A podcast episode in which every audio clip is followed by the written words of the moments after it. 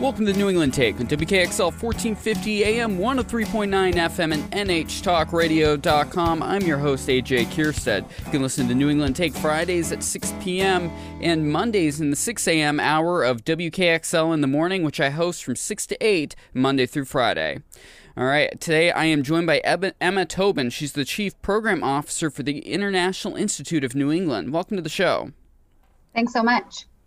All right, you guys are doing, I found out about you guys through everyone else covering you in the news with the recent Afghan withdrawal. It has left a lot of refugees and immigrants coming all over the world, but New England is not exempt from that. There are many Afghan immigrants that are actually going to be coming to New England, and that's what you guys do, correct? You assist with people moving over? Yeah, so the International Institute of New England is a refugee resettlement agency, and we provide a wide range of services for refugees and immigrants who are already in the country as well. And we are gearing up to resettle 250 Afghan evacuees in Massachusetts and New Hampshire. How does that look for you guys? When, like, how do you find the people that end up being put into your program? Yeah, so we don't have to find them. The resettlement agencies across the country are all partnered with a national agency, of which there are 9 different national agencies. So we work really closely with the US Committee for Refugees and Immigrants, our national agency. They basically send us cases or S cases, and those could be a single individual fleeing Afghanistan or, a family of, 6 or 7 or 8 people. And we know about those cases that are assigned to us, and we start to prepare for their arrival. We greet them at the airport, and then we start their services and help them start to set up their lives in the United States.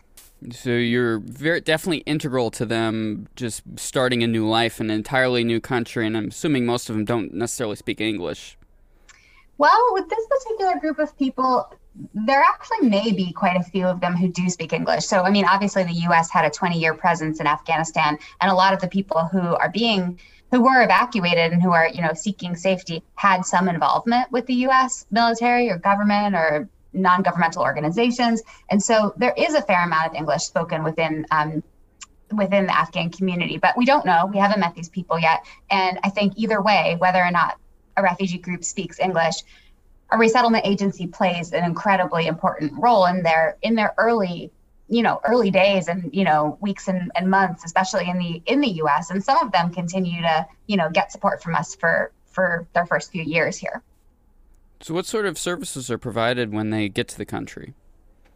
Yeah, so at the very beginning, it's a flurry of, almost like logistics. Like, we literally pick up people at the airport and we bring them to, a place to stay, a safe place to stay. In the case of refugees arriving in kind of normal times, that's usually an apartment that we've found and rented and furnished for them. In the case of these Afghans who are arriving kind of rapid fire, it may be hotel rooms or homestays with volunteers. We make sure they have a warm, meal that first night in the U.S. We come back the next morning and try to assess their needs, start to enroll them in programs, take all the steps we need to take towards getting children enrolled in school, adults enrolled in English classes if they need them, help them to apply for employment authorization documents and start to move towards finding jobs. So it is comprehensive services. We also do have an in-house legal immigration services team. So 2 immigration attorneys and a couple of other staff who help people basically take the steps towards citizenship. So to get green cards, to reunite with family members, and eventually become U.S. citizens. Yeah, and I guess ask the kind of difficult question about what's going on with the current situation is people were rushed out of the country, essentially. And there's literally bases across the world where people are getting processed and trying to make sure that they're going where they're should be going, or if they even should have left the country from the beginning. Do you guys have any idea of the people that you're going to be assisting if they come? Have they already been through that process or not? Yeah, they will have all been through that process. So Afghans who were evacuated were brought to, various parts of Europe and some, countries and some Gulf state countries where they underwent intensive screening, and received security clearance. And then they're traveling from there. If they're destined for the United States, they've been through that process. They then travel to the United States and receive additional screening and processing on these army bases in the U.S., and that includes, you know, medical screening as well. So the people who arrive in our services have been through all of that, and we will be focused on providing them with the things they need and not on those steps, which will have happened before.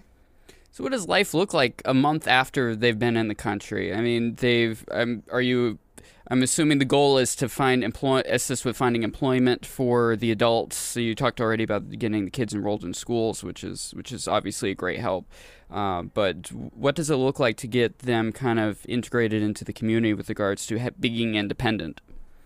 Yeah, I mean, people take steps every day towards, you know, integration and self-sufficiency. So, you know, I think a month in looks different for everybody, right? In some cases, we do have clients who arrive in the U.S. and get jobs really fast, and you know, a month in, they're having their first day at their new job and taking that really important step. And for other clients, success looks like knowing how to walk from their apartment to our office. You know, a month in, everybody arrives in a different place with different English skills, with different professional, you know, background and education. So it's a different journey for everybody. What's it like in the community? I mean, they obviously have neighbors. They're not being put in some isolated part of town. What's the community reaction to the people you resettle? Yeah, so I mean, we work in a lot of different communities because we have offices in Boston and Lowell, Massachusetts, and then in Manchester, New Hampshire. We also work in Nashua, New Hampshire. And so, you know, we're hearing from all the communities where we work. And I would say that the response is overwhelmingly positive. I mean, for the most part, we're just scrambling to keep up with the calls and emails we're getting offering the support. You know, people are saying, how can I help? How can I help? What can I do? And trying to get back to everybody. And I think this is kind of a, you know, uniquely special refugee resettlement situation where Americans feel obligated to help resettle Afghans in maybe a way that they don't about some other refugee groups. So yeah, we're just getting an incredible amount of support. The communities where we work also tend to be, you know, they're pretty diverse cities. And so it's not like we're talking about, you know, communities full of people born in the United States. A 2,000-person rural town in the middle of Colossus County. No, we're not. Afghans are going to join these diverse communities, and especially in the cases of Lowell and Boston, they're going to join other Afghans who already live in those towns. So, yeah. Which must be a huge help for you guys, being able to put them in a community where there are already people who have resettled. Yeah, it's a huge help. I mean, I have Afghan colleagues. We have, you know, Afghan interpreters on our staff. We're hiring 2 Afghan Dari and Pashto speaking caseworkers right now, which essentially means they will be from Afghanistan. And so, yeah, it's an incredible help on that level. And then the community itself has really just said, what can we do? Put us to work. Yeah, I'd imagine, I mean, there's been a lot of news about veterans who were in the wars, trying to make sure that the interpreters they worked with or the contractors they worked with that were locals managed to get out of the country. So I'd imagine the veteran community has really stood up to make sure that the people that they worked with are taken care of when they come back. The veterans groups have done that. And they're saying, like, we've got trucks, we'll go pick up furniture, we'll set up apartments, and what do you want us to do? We'll mobilize volunteers. And then all the others saying, you know, I want to teach civics to Afghans when they arrive. And people have been pretty incredible. And I would say this issue definitely taps into all parts of our society. We're hearing from, you know, faith groups of every religion. It just every person you can imagine wants to be part of this. What are the ways the local community is assisting you? Yeah, so right now we are fundraising, and the local communities have been really incredible and really generous, and, you know, contributing to that effort. There are other groups that are gathering supplies. So, you know, we're going to need to set up apartments and make sure people have, you know, clothing and kitchen supplies and school supplies, all the things you need, because most of these people fled without any of their belongings. So we have groups gathering those items. We have people setting up, you know, Amazon wish lists so that they can buy things for these people. We've got people collecting gift cards so that, you know, the arrivals will be able to, you know, pick out their own winter coat if that's what they want to do. And so we have people helping us in all kinds of ways. And then once the Afghans actually arrive, we have volunteers who will help with, you know, setting up apartments, serving meals if people are potentially in a hotel, teaching English classes, grocery shopping, everything you can imagine. Before we proceed with this, I just want you to get a quick plug out there on how people can get a hold of you guys to assist. Absolutely. So if you are interested in supporting us, please visit our website. It's iine.org. There's, a page on there that tells you about volunteering. There's a page that tells you about, giving of home goods and supplies. And of course, there is a link to donate to our efforts.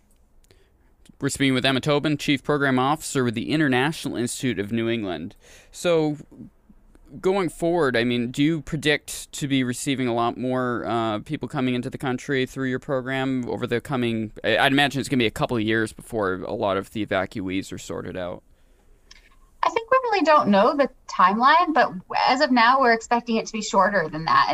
They're saying, people are arriving on these bases and that they're going to try to get them, to their final destinations within, 6 months or so. Oh, we have no idea if that is what will actually happen, but I think it's important to know that my agency and many other agencies like mine resettle refugees all year round, all the time, whether or not they're from Afghanistan or from another country. This is what we do. So, we're going to serve and resettle Afghans for the time that they're coming. And then we're going to keep serving and resettling everyone else that we've been welcoming for decades. What would you say is the biggest hurdle you guys deal with when it comes to resettling people? That's a great question. We're really lucky in New England that we have, welcoming communities. We have an amazing education system. The healthcare, Mass Health in Massachusetts is a huge bonus for us. There are great jobs. I think housing is a challenge for anybody living in Massachusetts or New Hampshire. It's not only the worst possible year for it. What are you talking about?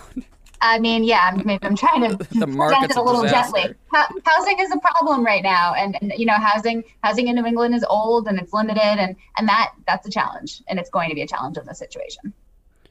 What are some ways that, is it just the markets essentially are the biggest thing, just like anyone else looking to find an apartment? Yeah, and there's been, we've had the eviction moratorium, which has been incredibly important for people struggling to pay their bills. It also means very few people are actually, moving out of apartments, and there's just not a lot of open units. So that is going to be a struggle. We do resettle people who, have physical disabilities and use wheelchairs from time to time, and, accessible housing in New England is very limited. So, we do struggle. The incredible thing in this situation is that people, community members are reaching out about whether they can host someone in their home. So we're hearing from people that say, I have 2 extra bedrooms, I have an in-law apartment, or just, I've got a fold out couch. Can I host Afghan evacuees in my home? And that is pretty remarkable.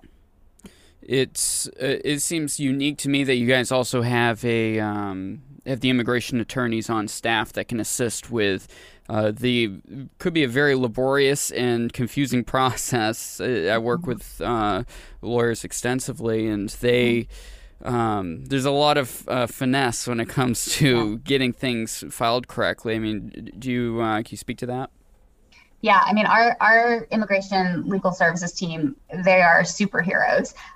They are, people with law degrees. They could go and do any kind of job they want. And instead they help, low income immigrants for the most part become US citizens. And they work so selflessly and so hard and so successfully. And, through their efforts, the people we serve, we can help them find jobs and housing and get an education. But at the end of the day, if you don't have a pathway to become a citizen, what's the point? Because you're never really going to be able to fully call this country yours, even though, I think lots of people have a right to call this country theirs. And the work that our legal services team does, it really humbles me. It's amazing. Yeah, and it makes sure that they actually fully integrate into the community, because if you're afraid that at any moment you're going to get deported, you're less likely to start a business. That's been like the backbone of this country, are immigrants coming in and starting new businesses, because they come from different backgrounds that don't necessarily exist in the communities they move into. So, and I'd imagine banking and such is almost impossible if you're for getting loans and such for starting businesses or trying to get a house or things like that. It's going to be very hard if you don't have that path to citizenship. Yeah, certainly, undocumented people face all kinds of challenges in doing the things that you just talked about. The people we serve are by and large, refugees and other people with a humanitarian status that does get them access to things like banking and loans. And so refugees come into the country with a clear pathway to a green card within a year, and then to becoming US citizens within 5 years. So they do have, it is a pathway, but that doesn't mean it's easy. That doesn't mean they don't need a lawyer. It's still the government. Do it. Right. And with these Afghan evacuees, just to emphasize, they don't have that status. They're not coming in with refugee status. And so their pathway to US citizenship is a little less certain. All right. So we got about 5 minutes left. I'd love to talk about what the International Institute of New England is. When did it start? And so what is the mission? Is it primarily working with refugees? Yeah. So the International Institute of New England, it was founded in 1918 in the city of Lowell. It was originally part of the YWCA, and it kind of, grew out of the YWCA and became its own independent organization. And today it's this 3-site organization in Boston, Lowell, and Manchester, New Hampshire. Our mission is very specifically to support refugees and immigrants, and we want them to succeed and to integrate in the United States, and we do that through refugee resettlement, career services, adult education, and providing pathways to citizenship. What's the funding model for you guys? Yeah, so we are definitely both publicly and privately funded. So we have state and federal funding in both of the states where we operate. And then we have private funding, which looks like, gifts from individuals, grants from foundations, and corporate gifts as well. So we really have a pretty diversified funding model, and the refugee resettlement program, which is kind of at the core of everything that we do, is actually defined by the federal government as a public-private partnership. And what they mean by that is we're going to fund this program, but we also expect you to go out and secure other resources to fully make it work. And that's what resettlement agencies do all around the country. We kind of leverage support from our communities to resettle refugees. What's the staffing look like? Is it a small group that makes it look huge, or is it a large group working their butts off? I think it's a medium-sized group working their butts off. We're right around 60 full-time employees between our three offices. So yeah, we're not tiny by any means, but we serve over 3,000 people a year. And so for 60 people to collectively serve 3,000 people, you can imagine how hard everybody works. Is there a point in the cycle where the people you assist kind of phase out? I mean, is it when they get citizenship? Is it when they're just on the process far enough along? Yeah, it's a great question. So the way that most of our services operate, people are eligible for up to 5 years after their point of arrival in the United States, particularly if they're somebody with refugee status or something similar. Typically speaking, they're eligible for that 5-year period because at the 5-year mark, they can become US citizens. Of course, we've got people who are in our English language classes or who may come to us for legal services who've been in the US for much longer than that. Maybe they're trying to bring a family member here. Maybe they're still working on their English. So it's not a hard and fast rule. What's a chief program officer do? Yeah, good question. These days I talk to people about Afghanistan, but in maybe more normal times, I work really closely with our managing directors of each of our sites, and in partnership with them and their teams, we design programming that meets the needs of the people that we serve, and that draws on the strengths of the communities where we work. We secure grants to fund that work. We make sure we're doing things according to the grants that we receive and the needs of our communities. And we just work really hard to make sure we're delivering this comprehensive suite of services. So from my end, that can look like anything from, sitting down and closing the door and writing something with really concentrated focus to, going out and helping set up an apartment. So my job is pretty varied. Make it happen, basically. Trying to. All right. So give a quick plug. Where can people support you guys? Yeah, definitely check out our website. It's at iine.org, iine.org. You can learn about all of our work there, and you can support our work to resettle Afghans coming to New England. Emma Tobin, Chief Program Officer for the International Institute of New England. Thank you so much for joining me. Thank you for having me. All right, it's iine.org. Please definitely check out their site, support them. It's definitely a worthwhile group to work with, especially as we look at the many people that are leaving Afghanistan looking for new homes all over the world. So let's definitely support the ones coming to our part of the country. You're listening to New England Take on WKXL 1450 AM, 103.9 FM, and NHTalkRadio.com. I'm your host, AJ Kierstead.